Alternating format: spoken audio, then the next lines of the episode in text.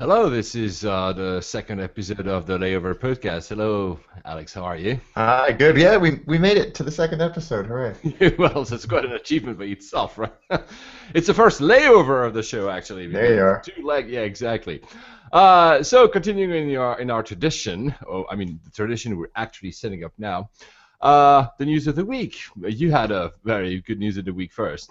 I, I've been waiting for this one for like 10 years, uh, but it's finally happening. There will be a new Air Force One, um, uh-huh. the uh, the American presidential plane, which uh, is going to be a 747-800. Haha, we talked about that last week. About which I, yeah, I, I think I think surprised quite a few people. I think we all thought it's either going to be a 777 uh, or a 787. So when this came out, it was. Uh, it was first broken by I can't remember who it was, but then the uh, the the U.S. Air Force came out and said yes, that it is true. We are gonna to move to the 748, and I think it's the the the four engines that they were um, they yeah. were most interested in. But the current one is a it's a it's, the desi- official designation is a VC25, but it's a highly modified uh, 747-200 um, that has been in use since 1990. There's two of them um, and they've been in use for so it, it, it, they're going to earn their retirement after a lot of hard work. What, what, what, cool. what, what, why, why do you say that they were interested in the four engines? Uh, they didn't come out and uh, explicitly say that, but there was a hint that uh, you know four engines is is kind of what they were after. Um, they the the RFP was four engine wide body aircraft is what was needed for Air Force One's mission, and so the only I, I couldn't imagine them going for a for a 340 or a or a 380. well, that would would, it wouldn't. But you know they didn't dismiss it. They they they put it out, and of course. Um, surprisingly, quote unquote, the uh, the 747-800 was what, what it was. I think it's going to be uh, quite a few years before it actually comes into action. Um, and there was an interesting uh, comment that uh, perhaps it was even you that made this that um, once that 747-800 rolls off the line, that uh, that we might see the end of the the 747 line. Yeah, I read something about that. That's apparently, uh, I mean, uh, of course, all these are rumors. That apparently the uh, since you know this that plane is not a very big success, because basically besides Lufthansa for the non-cargo version there's almost no orders. Yeah. so there was like a rumor that they might kill the program off or maybe just keep it just for cargo. We don't know. But uh, the reason I've asked you about this four engine is because uh, we said last week the, the industry is going the other direction looking obviously for more efficiency with two engines. Do you think it's a safety feature to have four uh, engines? I th- Generally, no, I don't think so. I think that with the reliability and capability of modern aircraft engines, you know, with all modern two-engine airplanes can take off one one engine, and I think that that's remarkable.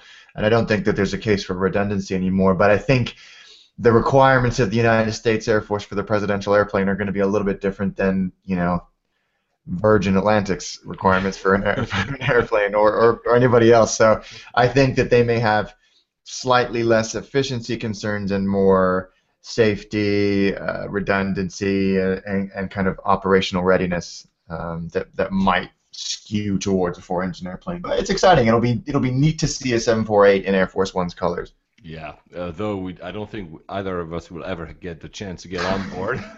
but I mean, I mean, neither of us actually have been on a 747 800 yet. I mean, uh, yeah. I, uh, and we both would like to. So I hopefully it won't, won't, be the Air Force one. Might be Lufthansa actually, but well, it will be good enough. Uh, another tidbit, which is nothing to do with uh, an aircraft this time, is uh, I mean we both live in London, and uh, if you guys listening to us have been living here there's quite a debate about you know the Heathrow versus Gatwick second runway for Gatwick, a third runway for Heathrow. You can even see like a lot of posters in the tube and etc. etc. And Gatwick just made an announcement that they were going to uh, basically go for the world's largest self-service bag drop zone. So they're really pushing the envelope, saying that uh, I mean we know that Gatwick has more of a low-cost profile than uh, Heathrow. I wouldn't say that it's only low cost. That would be more Stansted or Luton. But they are really pushing this envelope. They say they want to virtually eliminate all queues. which I don't know if it's going to Ambitious work. What do you think about that? Ambitious statement. I think that's going to come back and bite them in the rear end with saying something like that. Um, it's so funny because the new the, the modernization of the south terminal and the and the the complete refurbishment of the security lanes there. Um, it looks great, and when they have more than three lanes open, works brilliantly. You're through in no time.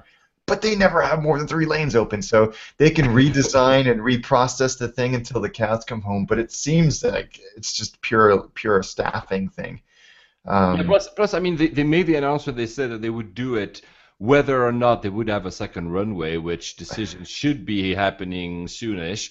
Uh, and they don't have. I think if they get a second runway, it won't happen before 2019 at the earliest. But still, uh, I. I have the same predicament as you. I mean, it. I'm not sure it's gonna. They, they, they say that they will have queues cut down from from 45 to 7 minutes, which obviously would be a dream for any passenger. And I know you take that airport quite often. I, I have. I mean, I, I, get. I, guess it's mostly in this war, uh, war of words we're seeing between Heathrow and Gatwick, which is quite uh, actually fun to see. How they're each uh, trying to up the ante against the other, and I guess that's maybe part of it more than an actual possibility. Not that Yeah. they won't do it, but the actual result might not be the one they are promising. Yeah, I, I, I think it's a it's a big promise, and I, and I, I- you're right. I think it's a strategic move in this broader battle for uh, that extra runway, which was made even more complicated by EasyJet's comments last week that they would prefer it to be at, at Heathrow. is a actually, kind of a- yeah, actually, the uh, the overall sentiment. I mean, it's kind of always hard to tell, but it seems that Heathrow in the past few months has has been hedging over over over uh, Gatwick in terms of popular support. I mean, it's still, of course, not clear cut because there's a lot of opposition. I live under one of the pathway landing pathways from Heathrow, and I know that not a lot of people around me are really looking for uh, an expansion of the airport. But it seems to at least that uh, Gatwick is losing the, a little bit of support in the past few months, and maybe that's part of why they're doing this. I don't know. It's- Anyway. yeah, it's a weird one. Well, that's something we'll continue. Obviously, both living in London will continue monitoring just because it's really close to us. Uh, next piece of news, Alex. So, this, this makes me sad. I never like talking about when airlines file for bankruptcy, but this is this is the weirdest story. So it's it's Skymark Airlines who are, are an airline in Japan, and they're kind of what a horrible market to compete in when you have two massive incumbents um, with either direct or indirect government support in in All Nippon and and Japan Airlines. But they've been around for a while. Um, as kind of a low, as close to Japan has as a low-cost carrier, and it's it's strange to me because they've shifted strategy so many times from Yeah. low-cost carrier, and then they said, okay, we're gonna go, we're gonna go luxury long haul in 2010, and they ordered a bunch of A380s. Yeah, yeah. We, you mentioned that last week. Yeah, that was a big thing. They were, they were the first carrier in Japan to order an A380, which was a big piece of news, and then they didn't have the money to actually pay for it. to pay for them. Yeah, it's like they were. They said we're going to order four with options for two, and we're going to use them on big trunk international trunk routes like London, Frankfurt, New York. Um, and it was like the worst strategic move because right at that time, a bunch of new low-cost carriers came in and squeezed them on the routes that they'd been operating for the last ten years. So you had people like. Uh, Vanilla, who were I think called Peach before that, AirAsia Japan, Jetstar Japan, who were coming in and sort of squeezing them. And of course, you when they introduced A380 service or even talked about it, then JAL and ANA, you know, started to, to, to tighten the screws from that end. So they were getting squeezed at both ends, and it was they, they defaulted on the uh, the uh, Air A380 orders. Airbus threatened to sue them. There was talk that JAL might pick up the might do a strategic investment in Skymark, which they did, and that they would take the A380s. That all fell through. But the weird, and I don't think we've heard the end of the story because the same week that they announced their bankruptcy uh, restructuring, both JAL and ANA said that they were going to file for code sharing with Skymark. Same day. so there's something strange. This is domestic code sharing, so there's something there where I, I, I, I'm not sure what it is, but It's a cutthroat market. I, I used to live there. Uh, actually, a piece of trivia. I think one of the busiest, if not the busiest route in the world, is between uh, Tokyo and Osaka. I mean, you have actually 747s full of only economy, like a single class economy flying. That's right. Boeing Boeing made that special version of the 747-400 without winglets and ultra high density seating just for that market, which is yeah. unbelievable, isn't yeah. it? So, which which always kind of pointed to the question that maybe at some point one of these uh, airlines would get an A380 because if they can actually fill an entire 747 for such a, a short route, why not the A380? Although maybe the economics are not there for such a short route. But I mean, it's it's it's a bit sad. I agree with you. I mean, though the market is really. Uh, I, I would say one thing is like when you go there, it seems like every other city has an airport. It's just mm-hmm. almost insane. Uh, there's this, uh, there's a lot of uh, public investment. When I say public, by government, uh, whichever level it is, to add airport capacity. And I'm not sure actually that there's enough people flying for that. I mean, it's it's it's a sad news, but as you say, I'm not sure we've heard the last bit about it. There must be a lot of back stuff happening in the back that we don't know about yet. Yeah, it's going to be interesting to see how that that plays out. Yeah, for a more uh, tri- more trivial piece of news, it was just double that upon. I think it was two weeks ago. There's, I don't know if you've ever flown American. I don't fly them a lot because I'm not a One World uh, Alliance uh, member. I mean, I have a few miles from BA, but not that many. Although I live in the UK, so pretty sad, but that's it. Uh, and they have one thing that I've, I've, I've tasted twice. They have this cookie that they, they do in, in, in, first class in the US, whose first class is our business class in Europe, whatever.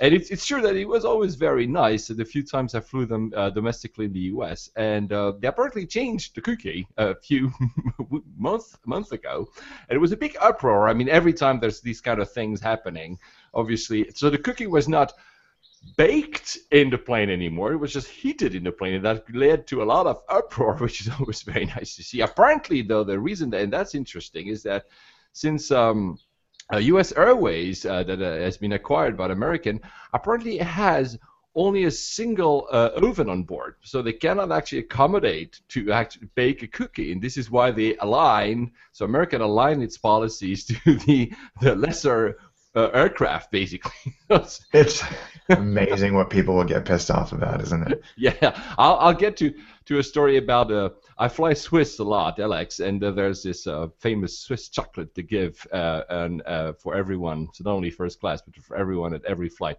I'll get a story, but the same same thing happened. They changed the recipe, and people are in uproar. It's always fun. It's a bit trivial, but it's always fun to see that you know even though the U.S. Uh, market in terms of uh, the airlines are not really appreciated. You know they they always say that there's a cutthroat business that there's not enough. I mean the quality of the airlines are not in terms of customer experience is not there. But still, you know, there's a cookie, and people yeah. really love their cookies, right? And there's something. I mean, it's a it's a classic tactic in the U.S. when you're selling your house. Bake cookies when you're doing an open house, so that the house smells warm and inviting and tasty.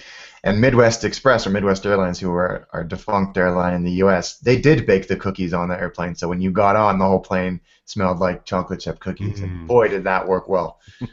I mean, not not well enough to save the airline, obviously, but uh, it was a nice little differentiator. Yeah, exactly.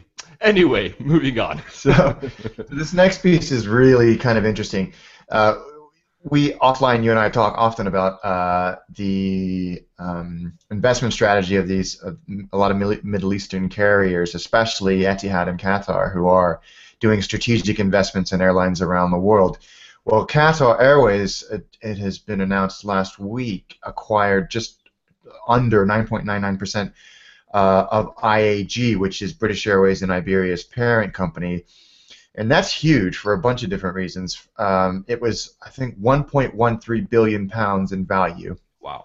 Um, and on the face of it, it's like, okay, this makes sense. You're One World partners. BA was your sponsor for for for entry into into the One World Alliance, but IAG have a seat on Heathrow's board, and now Qatar Airways have an indirect seat on the board. Mm-hmm. And the CEO of uh, of Qatar Airways has been very vocal about his uh, opinion that Heathrow should be a 24-hour operation, and uh, now he has sort of an indirect influence over that um, which is very, very interesting to me. I think it's hugely beneficial for, for both airlines, um, for operationally from a slots perspective, code sharing, uh, and, and, that type of thing. But also, it will be very interesting to see what they do with the future of Heathrow when these guys together control an extraordinary amount of the slots that, that go into that airport. Um, yeah, it's actually. I mean, Etihad has been doing a lot of inroads in Europe. I mean, you, we both know they they bought uh, Alitalia. I think 49% was it of Alitalia uh, last year. Yeah. They also bought Darwin, which is a regional airline based in Switzerland that does, uh, you know, some um, very short haul flights. They renamed it Etihad Regional. Uh, I mean, they, they really try to expand. Only Emirates actually. Emirates doesn't really invest in other airlines. They stay. They have this huge, of course, they, they're huge um, fleet, and they're really uh, focusing on, on, on, on Dubai and extending all over the world. Although they've done, they're starting doing some uh, flights that are not leaving from Dubai, from Europe to the US, for instance. But really, Etihad and, and, and, and Qatar probably are looking to a different strategy and trying to expand differently. Maybe because the, the Emirates is would be maybe too hard to beat on their own turf. I don't know. Yeah, and I think that it's an interesting strategy in terms of uh, spread betting is not the right word, but it's you know strategic investments in other markets, um, especially for Etihad. It's all over the place, like you know the ones that you said, and also a fairly substantial stake in Virgin Australia um, as well. I, on the face of it, it seems pretty smart. Um, yeah. You diversify as well, so uh, it, you know, but this IAG one, I think, is going to be really interesting to follow to see the the fallout um, and how it influences Heathrow's kind of future plan, especially with that runway decision coming up pretty soon. Yeah. Plus, we mentioned last week that IAG was about to acquire Aer Lingus as well. So yeah. So this quite a formidable uh, team is coming together here. Yeah. Exactly. uh, another it's not exactly news. It is, but it, I, I, I, didn't know where to put it. But I, I found interesting that this. Uh, I read this article. It was in Skift uh, a few weeks ago, and uh, since you, you, were just talking about the, the, the, Gulf Airlines, the rise of the Gulf Airlines, uh, which is a very big topic that we'll keep talking about, obviously, because it's one of these big trends uh, in air, in air travel. But there's so how do we compete with that, right? And uh, so if you are uh, a big airline, which is I don't know, a BA or an Air France, or you you might you know you have a huge capacity, you can actually maybe play strategically different. But how do you survive if you're one of the you're neither a low cost, so you're neither an EasyJet, Aer Lingus, so um, sorry, Ryanair. I just called Aer Lingus. Hello, LCC. Sorry for that, guys. Uh, but you uh, how do you survive? So how, if you're a middle-sized airline, how do you survive? And there was this this interview um, from uh, from uh, Peter Davis, and he said that one of the avenues that could be interesting is to follow the hotel route, which you know you have the big ones, so the very big chains.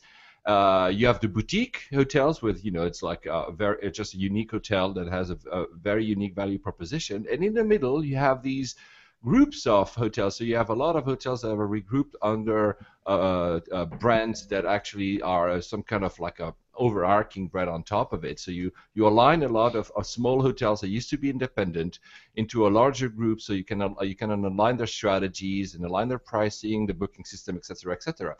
And he argues that one of the solution would be for these middle-sized um, airlines to actually align themselves. I, I the obvious reservation is that the, the, the problem usually with all these middle-sized airlines is that they still have a, a very strong tie to uh, uh, to nations, to states.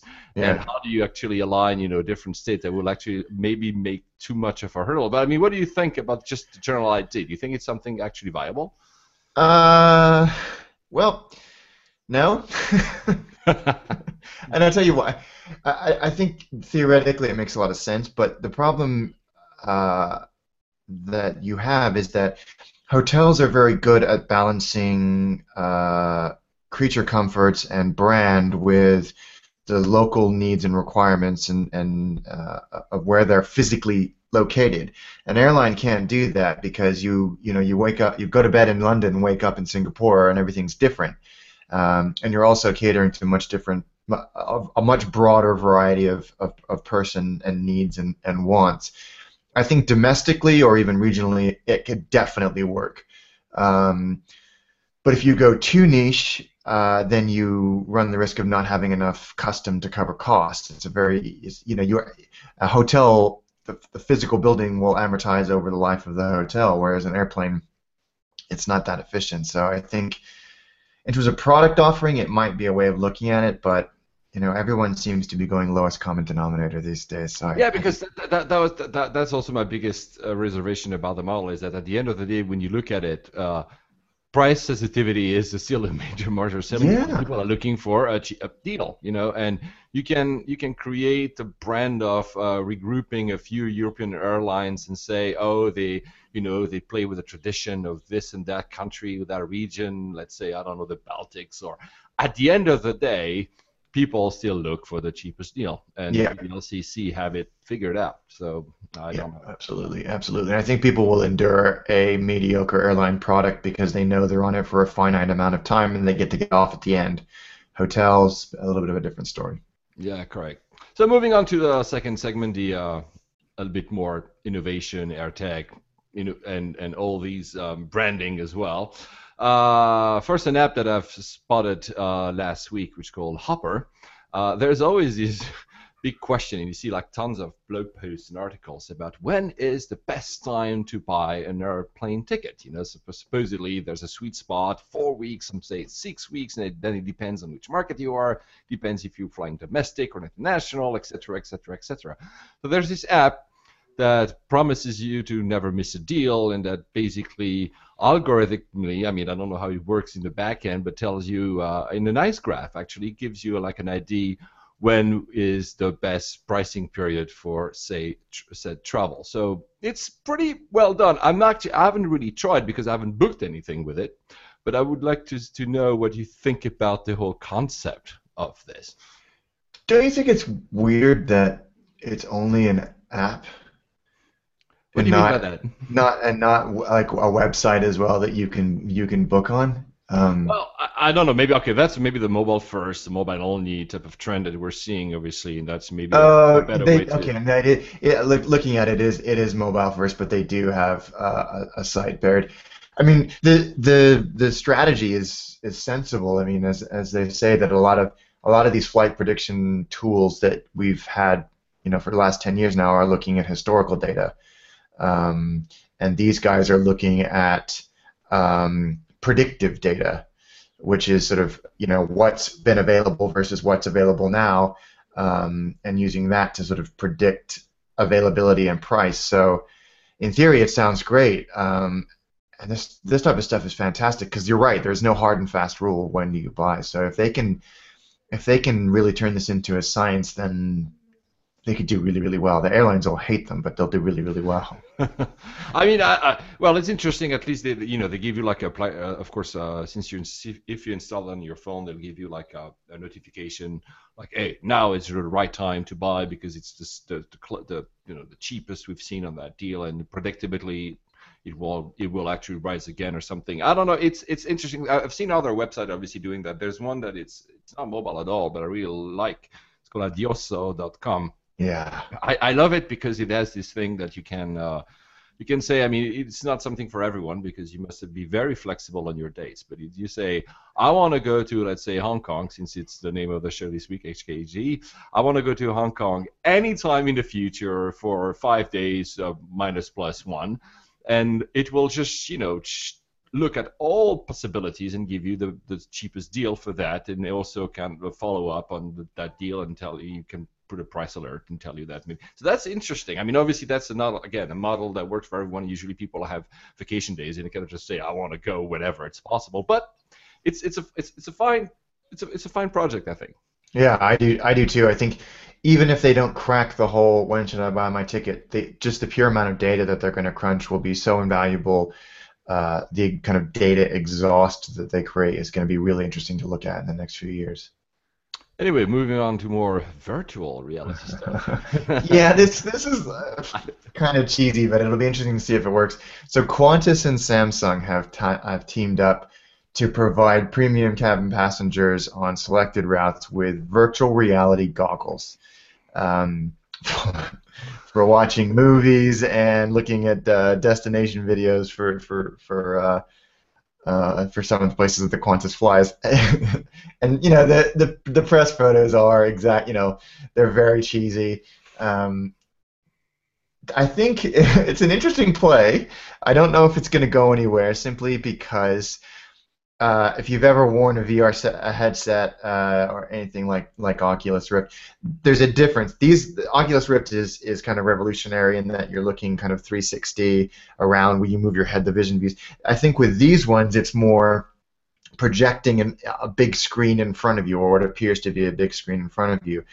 But when you're moving and it's not, you can get quite disoriented. And I wonder if this is just going to make people feel really motion sick as soon as they are watching a, a you know a chase scene or whatever in a movie and the and the plane is turbulent or something like that. I, I, I uh, it's a nice little PR thing. I can't imagine it becoming the real deal. Yeah, I mean we'll, we'll talk a little bit more about that in uh, in a few minutes because that's the main topic of, of the week is uh, the IFE, so the entertainment on board. But about VR, I mean, obviously VR is coming up. I mean, we've seen that Facebook bought bought Oculus, uh, Oculus Rift. There's, I mean, no consumer product yet. I mean, there's a lot of uh, test products, but it's not hasn't been released. So Samsung is releasing that one. Sony is releasing another one.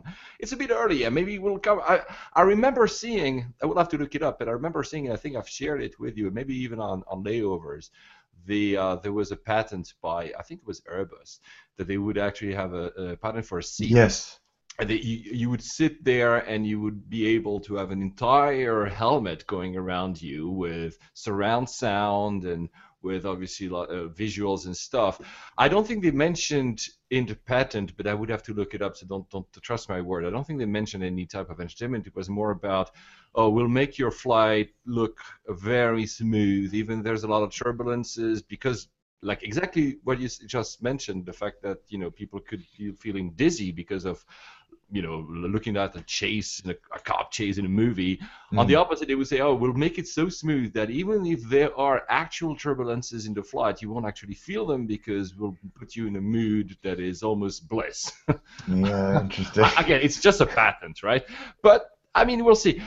again, we'll, we'll talk that about uh, in a few minutes. I, am not sure. It's it's a lot of investment, a lot of weight. I'm not, I'm not sure a lot of people actually. But I mean, it's a nice marketing play, though. yeah, it's a, we're talking about it. You know, it's it's it's an interesting one. I, I, I we'll see. We'll see. Yeah.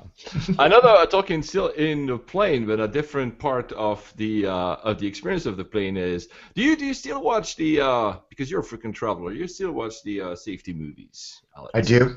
I do. I, I, watch the safety demonstrations. I listen. I check out the safety car. I mean, especially in long haul flights. In short haul, there might not always be uh, movies. Uh, still, I can, I can still see you know demonstrations being made. But the movies, you know, there's been a a, a whole you know in the past, let's say five to ten years, there's been like this new breed of movies that are either fun or you know there's, uh, I think Air New Zealand does one with The Hobbit and all these uh, Lord of the Rings. I've seen the Delta one that goes 80s, uh, where you see Alf and other. Obviously, the Virgin ones are very, very, very famous. Uh, Starflyer in, uh, I flew them in in Japan. It's kind of a low cost. They have ninjas all over the place. I mean, but it's true that besides that, there's a lot of difficulty to actually make people watch them. And you can see that if you look around you, the people yeah. are still either reading their newspaper or with their headset on and just not paying attention anymore. So uh, I'm not sure the answer is there, but there's this um, company that's released a, an app called LifeVest, which is basically makes. Uh, I, I, haven't tested it. You know, I've only read about it. Uh, I, I didn't even look for it, but it would be to engaged uh, passenger more with you know time challenges and a bit more uh, an experience of how, what would you do in case of uh, of an emergency? How fast can you get out of the plane etc etc do you think it's actually something that would work? Actually i'm very doubtful. I am too. I mean if we can't get people to watch a 90 second safety demonstration that's happening right in front of them, and the only thing that's happening right in front of them, getting them to use an app, I think, is even more of a challenge. Um, no, and it's a nice idea. Anything that gets people thinking about this type of thing, um, you know, when it's not an emergency, is is uh, I think good, and I applaud their effort. But uh, well, I don't know if it's gonna.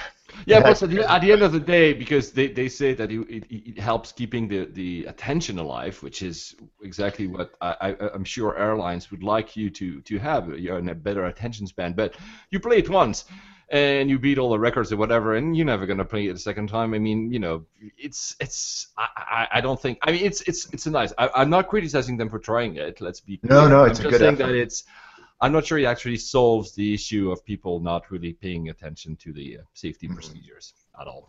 No, me either. Anyway, moving on. Go on. So, Uh, uh, I was yeah. interested in this statistic that uh, that I stumbled across last week that uh, it, for in-flight Wi-Fi installation, the U.S. is is way ahead of the game um, compared to anywhere else in the world.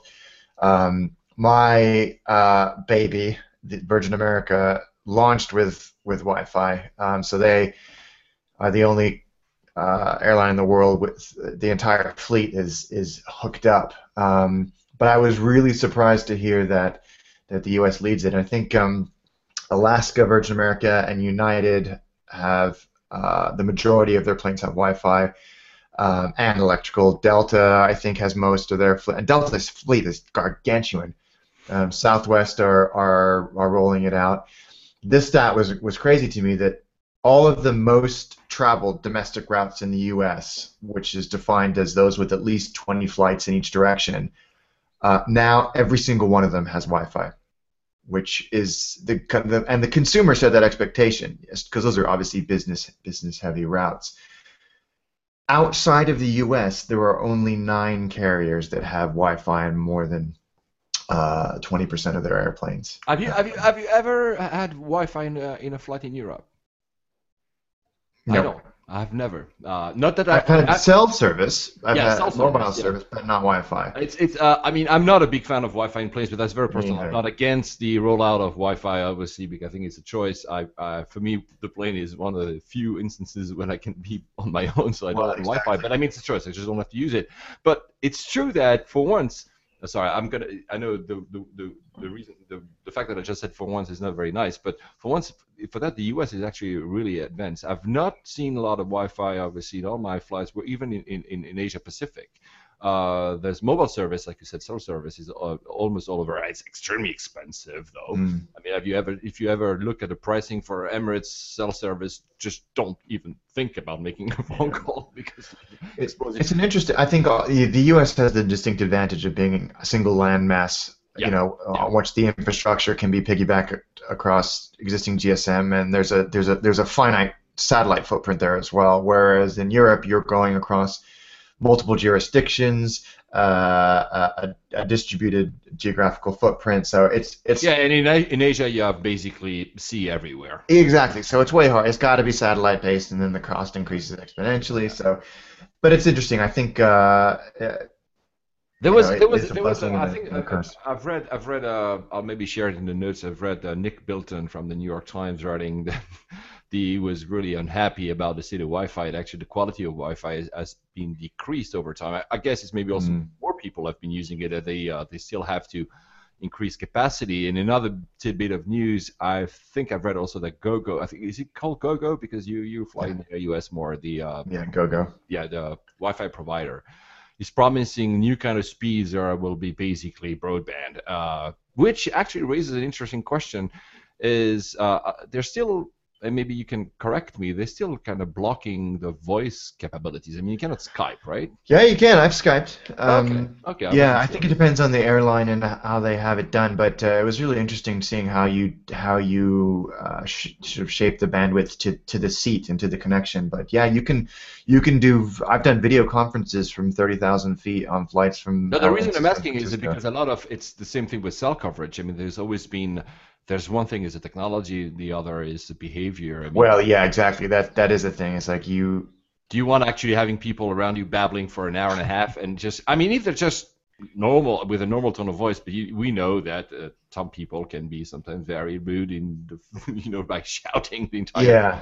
and the entire time so i mean again again we'll see i mean it's too early to say but i, I remember seeing uh, a, a, survey, I think it was a year ago, where you know a lot of airlines said, you know, yeah, we could do it, we just don't want to actually uh, uh, have voice because we don't have the flight attendants to start being some kind of you know uh, arbitrators of who's right and who's wrong into making a phone call, or what's the actual you know polite you know noise level for a phone call, etc. they'd rather not deal with that headache and just not let people do too many phone calls. Yeah, Anyway. Uh, yeah, I hope we don't get to that point.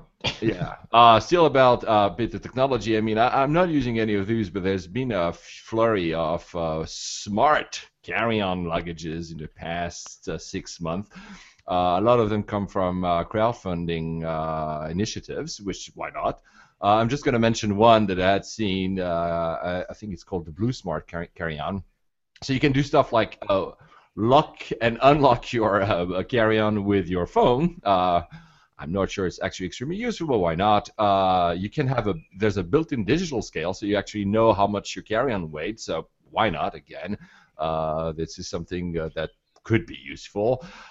One that is maybe more useful for some people, there's a built-in battery uh, pack uh, that you can actually remove because obviously uh, some airlines, if you had to suddenly check the luggage in, you know, some airlines actually have um, there's a, a, limitation of what you can actually put in the hold mm-hmm. in terms of batteries. So you have like a, a battery pack that uh, you can recharge your devices. And there's something that I would I would not use, but I see people having troubles with it. Is like the distance alert. So suddenly you get a, a notification if your carry-on is too far. And and and the big the big one is location tracking. So uh, a lot of people say, you know, I wish I could just, you know, pinpoint where my luggage is, especially when, and it happens sometimes when, well, the airline tells you, oh, the luggage doesn't arrive with you, so you could actually use that and tell that would tell you where it is. I, I don't know. I mean, it's it, these are nice. It, it, was funded well over the ask, so meaning that a lot of people are interested. I haven't actually seen the luggage. I'm, you know, for the moment, it's only uh, mock-ups. I think it, it got released, but I haven't really read any any reviews yet. Would you buy something like that? Not in a million years. it's, it is like literally none of the criteria with, with which I use to make luggage purchasing decisions. I just I can't even fathom why anybody would want this. I mean, I, I should I should step back and say, in terms of a piece of industrial design, it's first rate. It's it's beautiful, it's neat, but I want my luggage to be robust and strong and light. reasonably light, exactly, reasonably attractive. Um, I, I just can't imagine a scenario where I would ever want this over a well-made piece of uh, of baggage from from Samsonite or, or any of those other guys. Yeah, uh, the the other reason I would avoid, although I, I, most what I've described as features are not features that I would be honestly interested in, uh, though I understand why some, why some people would. Uh, the fact that I'm traveling uh, often in you know locations like Eastern Europe, Southeast Asia, and stuff, I've had in the past, you know, whenever you have something that is not usual. Uh, security is sometimes looking at you like, uh, what is that? And I don't want to ever have uh, to to check that luggage because it looks bizarre. And this guy saying he would rather not have it. We're not sure about a policy, so please can you put that on the in the holster instead of the cabin? Yeah. Uh, I mean, I, I, get in the U.S. I, I know that it's, the TSA has a lot of criticism, but at least it's a unified market more or less. So you'd say that if that piece of luggage becomes prevalent, people will actually, I mean, security will actually usually judge it the same way in all airports. Uh, with the various airports I'm doing, I'm not trying. You know, I, I still see some. You know, there's still some. Um, uh, security, some airports where I still have to open my laptop, and actually boot it, so people yeah. can actually see. So there's way too many variations for me. I'd rather to have something simple that looks the same in all over the world and that is, you know, traditional for people to look at. Yeah, exactly. I just lots more things to break, you know. uh, move to the the app of the week. It's not it's not very uh, new nor something completely mind blowing. Uh, but since we're at the beginning of the show, let's uh, because it's only episode two. I, I, wanted to mention it before we move on to more fancy stuff. It's uh, it's TripIt. I know, like, uh, if you read any article about what is your the app that you use, the apps that you use when you travel, most most people, especially frequent frequent traveler, will tell you TripIt, because it's basically an app where you can send your uh, board your uh, boarding passes, your uh, booking tickets, etc., etc., and it will automatically populate an entry and give you everything from you know what terminal you're expected to be in, what is uh, what are the times you also track the times in most airports in the world, at least the Western world, tell you that you know the gate has been changed. You can receive an alert that the plane is late, that the plane is early, etc., etc. It allows you to have in one single app an overview of your travel, and you can also do that with train reservation. I've done that with when I go to Paris. I use a Eurostar. Uh, you can add your hotels as well. It reads most of the, at least the airlines. I've never had any issue. Once with an Indian airline, actually a domestic Indian airline, I sent the uh, the booking and you wouldn't read it, but then you can actually do it manually. Uh, with hotels, doesn't always work, but I, I, like it because honestly, even though I don't look at it anymore as something wow, uh, I just find it fabulous for the fact that it just solves a big problem, a big headache for me. I don't have to look in any information up; it just sits there. Do you use yeah. it? Oh, religiously. It's yeah. a phenomenal app, and it it I'll never forget as long as I live. I went to Foo Camp, which is um, Tim O'Reilly's uh, kind of unconference that happens in uh, in Northern California in 2006. July 2006, and I met um, Gregg Brockway, who was the founder, and he gave this kind of pre-alpha demo of it to, to some of us who were fellow travel nerds. I remember thinking, God, this is going to be so useful because you're right. You get all of these you know, flotsam and jetsam from all of the different travel providers of data, and you just forward the email to an account, and everything gets consolidated and cleaned up, and it's all there. And if I if I'm if I need to find my confirmation number or flight time or terminal, I don't go back to the email or the airline website. I just fire up yeah. the TripIt app, and there's yeah. everything. And the pro version, like you say, I've had times where the pro version has has alerted me of a gate change before, the airline does. Yes, yes, yes. Before the airline, even before the, the leaderboards on the, the, the screens in the airport. You know, the screens in the airport. If you if you if you use, for instance, uh, uh, uh London, uh, all the London the airports in London, you'll see uh, you know the the gate will be announced at and you have to wait 30 minutes. And yeah, usually the app so cool. that like way before. By the way at the very beginning when i moved to london i was like it's impossible. They cannot know it that early so i didn't trust the app and i was waiting mm-hmm. to say something but actually always always checked out so it's no, it's, it's a great app. Grab it use it it's phenomenal. a few a few things more. You can also um, if you're a business you can have teams as well. You can actually have uh, if you're for instance, if you have a family, if you have a wife, you can add someone who is in your close circle, so mm. he or he is able to read everything, which applies as well for having an assistant. If you're not booking your flights directly, someone else can actually manage that for you. I mean, it's really a great app. Yeah, so uh, moving on, I mean, we mentioned already in the show several times about, you know, we mentioned the Qantas and Samsung partnerships on the uh, the in-flight VR goggles.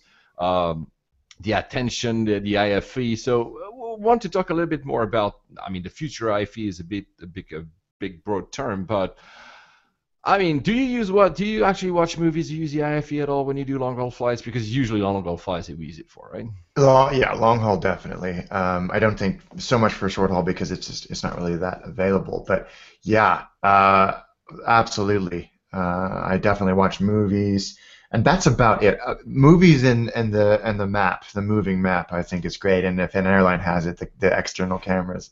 Oh yeah, the A380 has the one of the tail, yes, which is one of the best. I mean, I think the A350 also has it because I've seen a picture from it. But I mean, this is yeah. I mean, I would use yeah. that. So I do, and and and the airlines that like that have uh, that live TV. There's something quite comforting about having live TV. You don't feel as kind of cocooned as you do with uh, with just linear or on-demand TV. When it's live and it's just like the real world is still going on. There's something rather rather comforting about that. So yeah, I, I do use it. I think. But but I mean, since I mean we kind of hinted at it when we mentioned the Samsung VR headset at Qantas, it's still a very big investment. I mean, it's not only an investment in terms of price because the seats, especially if you were yeah. talking business or first class seats are extremely expensive.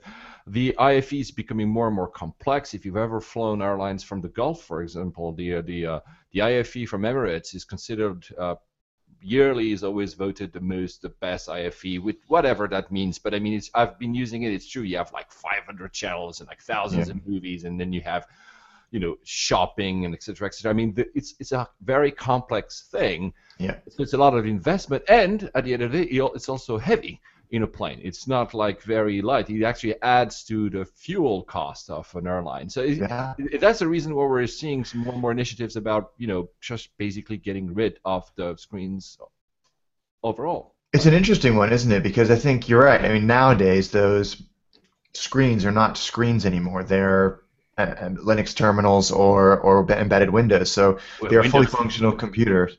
Windows um, because I don't know if you ever happened to you when they have to reboot the thing. Reboot, yeah, constantly. This is where you see what's the uh, operating What system. the operating system is The worst, the worst ones, sorry to interrupt, the worst ones are when they had, it was Air France at the, at the time, they've changed it, so no harm to Air France here, but they had to reboot the entire plane when one single seat was actually faulty, and I, I was responsible for one for that. Ah. It doesn't work. I said, can you reboot that? They say, yeah, and I seen all those seats. Yeah, well, that's the thing, isn't it? Now, I mean, that's that's one of the many many reasons why they went to uh, to individual computers so that you could reboot. reboot you, Yeah. you know, originally it was the whole plane, then the whole cabin, then the whole row, and now it's just individual seats that they that they can do. But each one of those boxes is around ten thousand dollars. Um, so you do the math on a on a uh, you know a plane just from a 320 all the way up to an A380. That is not a small amount of money. And like you say, there's weight and everything. And I think so. Yeah, there are airlines that are, are going and putting in a single box with Wi-Fi now that Wi-Fi is is okay on airplanes, and you just stream the content, be it movies, music, magazines, books, to your own personal electronic device. Yeah. Which saves on weight, it saves on cost, it saves on uh, on repair. Uh, the the flight crew have to then become technical support. Yeah. But I think one, why isn't it working? Why can't I connect? Blah blah blah. I think there's a revenue opportunity there as well. You can do subscription, but I think because airline pricing has become so commoditized, there are there's an argument that IFE is one of the last differentiators um, that an airline can have: food, seat, including IFE. So for the airlines that can invest big money in IFE systems, they're going to continue to invest. big Especially, especially in the premium cabins, obviously, because the premium cabins is where the, you know, I mean, I, I don't see Emirates or Qatar Airways just removing the IFE entirely. I mean, plus, we're talking about screens that are, are like the size of your TV in your living room in these Yeah, planes. absolutely. so, you, you Well, I would also argue that it's a differentiator in economy class as well, because in the premium cabins you've got so much of a so much distraction with food and showers and bars and you know just all of the goofy gadgets that you've got around you. That, but in economy you don't, and I think that people, yeah, sure, the price is going to be a bigger differentiator than the quality of the in-flight product, but I still think that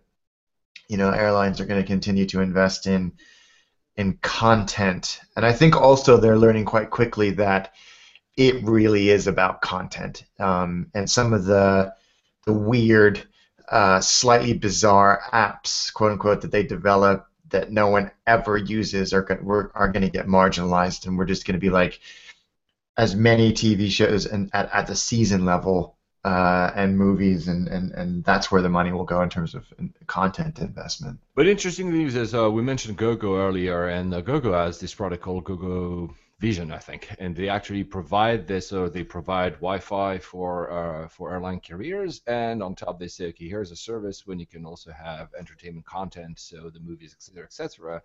And uh, but that's one that's one avenue, and the other avenue, and because I still see it, maybe it's a midway, is actually uh, uh, you have uh, airlines that just keep whatever system they already have and just add it on the current Wi-Fi. And they even provide you with tablets. I've, I've been in some airlines when I guess because it's a transitional period, they, some you know you can request a tablet. Some will make it pay. Uh, some will just give it to you. Uh, uh, so it's. Uh, I, mean, I think at the end of the day, like you said, I think we'll the, the ones who've been investing in IFE heavily as a differentiator will continue to do so. Uh, the LCC, especially, that have never had IFE, might actually, uh, you know, tell you, oh, there, here's you can pay twenty dollars and have access on whatever device you have. Uh, in the middle market, uh, we'll see. I, I, I think the the Dreamliner, for instance, many of the Dreamliners that have been ordered do not have um, IFE in economy. I think they're moving all towards a model of of streaming the bigger question is, and I agree with what you said, is the, the, the certainly the IT support you have to provide because if you have a single device, if it's I don't know only iPads, it works. Suddenly you have someone who has a Samsung and the other guy has a Xiaomi and someone else has a Windows Yeah. Surface and it becomes a bit that complicated because the expectation is that my tablet will work and if especially on long haul if it suddenly doesn't then you're really really really mad. Yeah. Uh, we'll see. I think I think I think it's something we'll see more and more. I think that more and more airlines will go will go there. Uh, yeah, and I think that what we might see in bigger airlines uh, is is kind of this hybrid model of long haul planes have uh, embedded IFE systems, you know, the screen in the back of the seat, and then on their short haul fleets they'll offer the the streaming service um, and, and and Wi-Fi, um, and that way you can claim that you've got 100% IFE in all your flights, short haul and long haul, but you don't have that added cost of retrofitting your your short haul fleet with 180 screens. What about was it Virgin? I'm not sure. What about there was this this airline that allowed you to uh, basically contact any other seat in the plane. Yeah, so I mean, when we launched Virgin America, we had seat to seat chat. Um, How did it work? Did actually people use that? um, yeah, not a whole lot because it's it, it's quite difficult to, to type a message on a small, very small little keypad on the back of the IFE controller. But um, it was kind of fun. It was kind of fun to be able to know that you could you could do that. And I don't I don't think that the development cost was was was huge, but I don't think anybody else had that um, that that kind of feature. And you know there were occasional flirtations and uh, and all of that, but uh, yeah, I don't know how often it was The, used. the, the other the other thing that I think because you kind of mentioned it, you mentioned that it was very hard to actually chat with the small controls that we've seen. Also, again, some airlines are now moved to like crazy tablet control systems, but in, that's the other thing is that the experience in a tablet, and here I'm not making any preference uh, in terms of who is the best tablet in the world, but it's just better. I mean, if you just look at, if you just think about the games that they provide you with IFE, even Mhm. on the best IFE systems in the world, it sucks. I mean, Yeah. we're talking about games not even from the 80s, and the experience, the way the actually to play lags, and the, the, the display is not working correctly. Whereas suddenly you can open a new, like, having games that are up to what you can find on the market, and that also opens an avenue for airlines, maybe especially LCC, to say, oh, we can do a, a deal with, I don't know, Rovio and Angry Birds, and you can have like, you know, suddenly have new deals of, you know, the traditional in-app purchase that you do personally. You can have a system like that in planes, and the planes just said, Yeah. just, they can just talk to content providers in that example, game providers, and say, hey, here, can you put our our game in our Delta, Delta flight, and people will, you know, buy for buy to play or something. That's an interesting avenue as well for revenue. Yeah, absolutely. I definitely think that that, that content is, is going to be the way to go as opposed to trying to develop all of these weird in in app, you know, embedded app systems. It's much better to go with a proven, familiar app ecosystem. Exactly. Any any I mean again something that we'll keep, talking about because there are always news about this type of uh, technology in the plane. Any anything you wanted to add about this? I'm just interested to see where we go in terms of UX. Um, for some reason, airlines seem to be in the stone ages when it comes to IFE user experience and, and UI, and except for a few um, rare exceptions like like Emirates. Um, I'm wondering if finally we'll be able to bridge that gap between the expectation that has been set by the Apples of the world and just general web design in, in general, uh, and try and drag IFE UX kicking and screaming into the 21st century. So hopefully someone can uh, make them aware of how far they are behind the curve on that. Uh, and I would mention something is that if planes move to a, a full, you know, bring your own device type, they should actually provide uh, power because yeah, That's- true. because still you can still find long haul flights when you know the power is not in every seat, uh, and that would obviously be a problem because if you need to actually stream a movie for 12 hours in a row, um, good luck with any kind of tablet, honestly. Uh, so that's one thing they also should have. Moved. There was a friend of mine. We used to work in a, a big, uh, one of the big um, IFE uh, providers in the world. I won't name it here because I don't know how. If, if, if, if that information is a privilege or not, but what he told me, if, I think that on very big airplanes like this 777 or the A380, the IFE system, the power that the IFE system uses, is the equivalent of a building of I think it was 15 floors. It's wow. just amazing the, the, the, the amount of power required just to make the IFE work. Uh, oh, and we know that a plane is a self-contained unit in terms of energy. There's not like you gotta plug it somewhere. right, so uh, it's uh, it's interesting. The other thing, obviously, is safety. I mean, we all know, and I, I know uh, a less fun comment, but uh, Swissair uh, 11 which was it 11 11 the one that that crashed in 98 was apparently maybe due to uh, an electrical wiring. issue with the uh, yeah the wiring with the IFE. It's it's it becomes also extremely complex. You have to wire all the seats, etc., etc. And maybe mm. having just a, a, streaming system might uh, also kind of make that all more easy. I don't know. Anyway, uh, this is something we'll again address in the future because we like it anyway. Uh, uh, moving on to the question of the week, uh, you handle that. Uh, the question of the week. Sure. So, so one of the things that a lot of people ask uh, when they're going to fly is how old is the airplane going to be? Uh, you know, and it's it's interesting, and I think people are looking at it more from a safety thing, which is you know it's not really a thing. I mean, planes are, are very very safe, but it is kind of interesting, and so there's a bunch of different ways that you can answer this question, both in the moment and beforehand. Um, beforehand, you can look at airfleets.net, which is a, an extraordinarily comprehensive database of commercial airline registration numbers, um, and it tells uh, the, the the general makeup of an airplane of an airline's fleet, how many planes they have, down to the the age of every single airplane in the fleet, and where that airplane has has been in terms of previous owners which is always really interesting, at least to people like me. Yes. Uh, so you can look at a plane and go, oh, it went here, and then I went to this airline in this country, and then I came back, and now I'm finally going to fly on it next week. Um, there's also that app that we talked about last week, the Plane Finder app, um, and you click on any of those uh, planes, and it will tell you when it was first uh, rolled off the line and when it did its first flight. And I was watching last night. There was two BA flights flying almost right next to each other, one going London Cape Town and the other going London Johannesburg, so both heading in the same direction.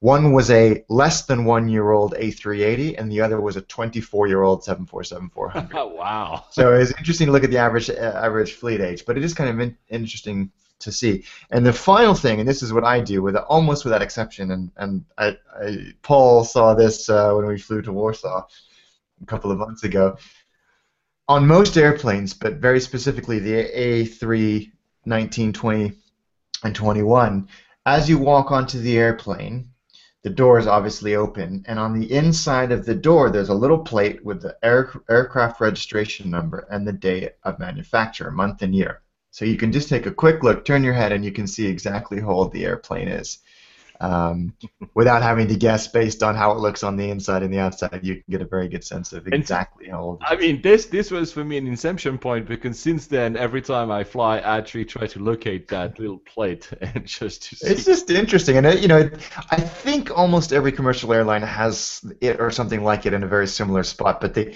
the A320 ones are the easiest to read because they're if you know where to look for them. But uh, maybe we'll post a picture on uh, on layer so you can yeah. see exactly what I'm talking about. Exactly. Exactly. Uh, and the last bit of the show, so the uh, we call the show HKG, um, so the airport from uh, Hong Kong, an airport very dear to the heart of Alex uh, because he used to live there. I've only flown there, uh, so I will also let you take this one. Have you have you ever actually flown to the old one, you know, Kai Tak? Because that was that was something. Okay, so yeah, Hong Kong was my home airport for 10 years, and so I flew into Kai, Kai Tak many, many, many, many times. I went to school under the flight path, um, wow. where every 90 seconds, without exaggeration, every 90 seconds, lessons would stop, plane goes over, carry on. And when I first got to the school, really? I was like, yeah. Wow. When I first got to the school, I was like, what is going on? And then you just it becomes a second nature as breathing. And remember, this, this is I, you know, I, I'm old. This was a long time ago, and these were in old, you know, loud Lockheed L1011 TriStars going over and that type of thing. And I also got to fly the the runway 13 IGS approach uh, in a Cathay 777-200 simulator, oh. uh, which was fun, uh, a lot of fun. But and, and, you know they moved to Chek Lap Kok When what I wanted to mention today, which I think is kind of fun, is that uh, Hong Kong has one airport. Uh, it's not like London, which has six airports or anything like that. Um, so when they moved them, they had to turn off one airport and turn on the next airport seven hours later. So there was this extraordinary project to have the last flight out, which was uh, Cathay flight to London, shut the airport down, move everything across one of the most crowded and congested cities on the planet to welcome another Cathay flight seven hours later. And it was a thousand vehicles uh, and barges kind of you know, everybody's going, okay, it's gone, run, run, run, go across the city. The whole city was shut down. And, you know, all things considered, it went almost flawlessly. And they managed to open up this new airport seven hours later, and the old airport shut down. There were operational things run out of Kai Tak for a few months after that, like cargo data, which actually was one of the reasons why the cargo terminal at Kai Tak, or pardon me, at Chek Lap Kok was a bit of a uh, troublemaker at the beginning, but uh, yeah, it was uh, it was uh, it was an amazing feat of of logistics and operations for which I think everybody involved should be immensely proud. But both airports were and are world class, um, really extraordinary feats of engineering. They they had to level two islands in Hong Kong. And, yeah, what's about it? It's re- partly reclaimed land, right? The yeah, so right? so th- absolutely, Chek Lap Kok is kind of a man-made construction as an island. Um, which but is. The, but the approach is not as. No, it's not nearly as cool as it was, yeah, but it's pretty because you you fly through uh, what is now almost a man-made valley, so it is quite susceptible to uh, to downdrafts. Um, and actually, it's it's it's taken out the occasional airplane. Um, I don't know if you remember the Mandarin Airlines MD-11, yeah. MD-11 or DC-10 that flipped over and, and landed. Uh, that was because of, of this weird artificial weather system that had uh, or, uh, uh, that had taken place. But there are really great airports uh, worth just flying into, just for the sake of, sake of it.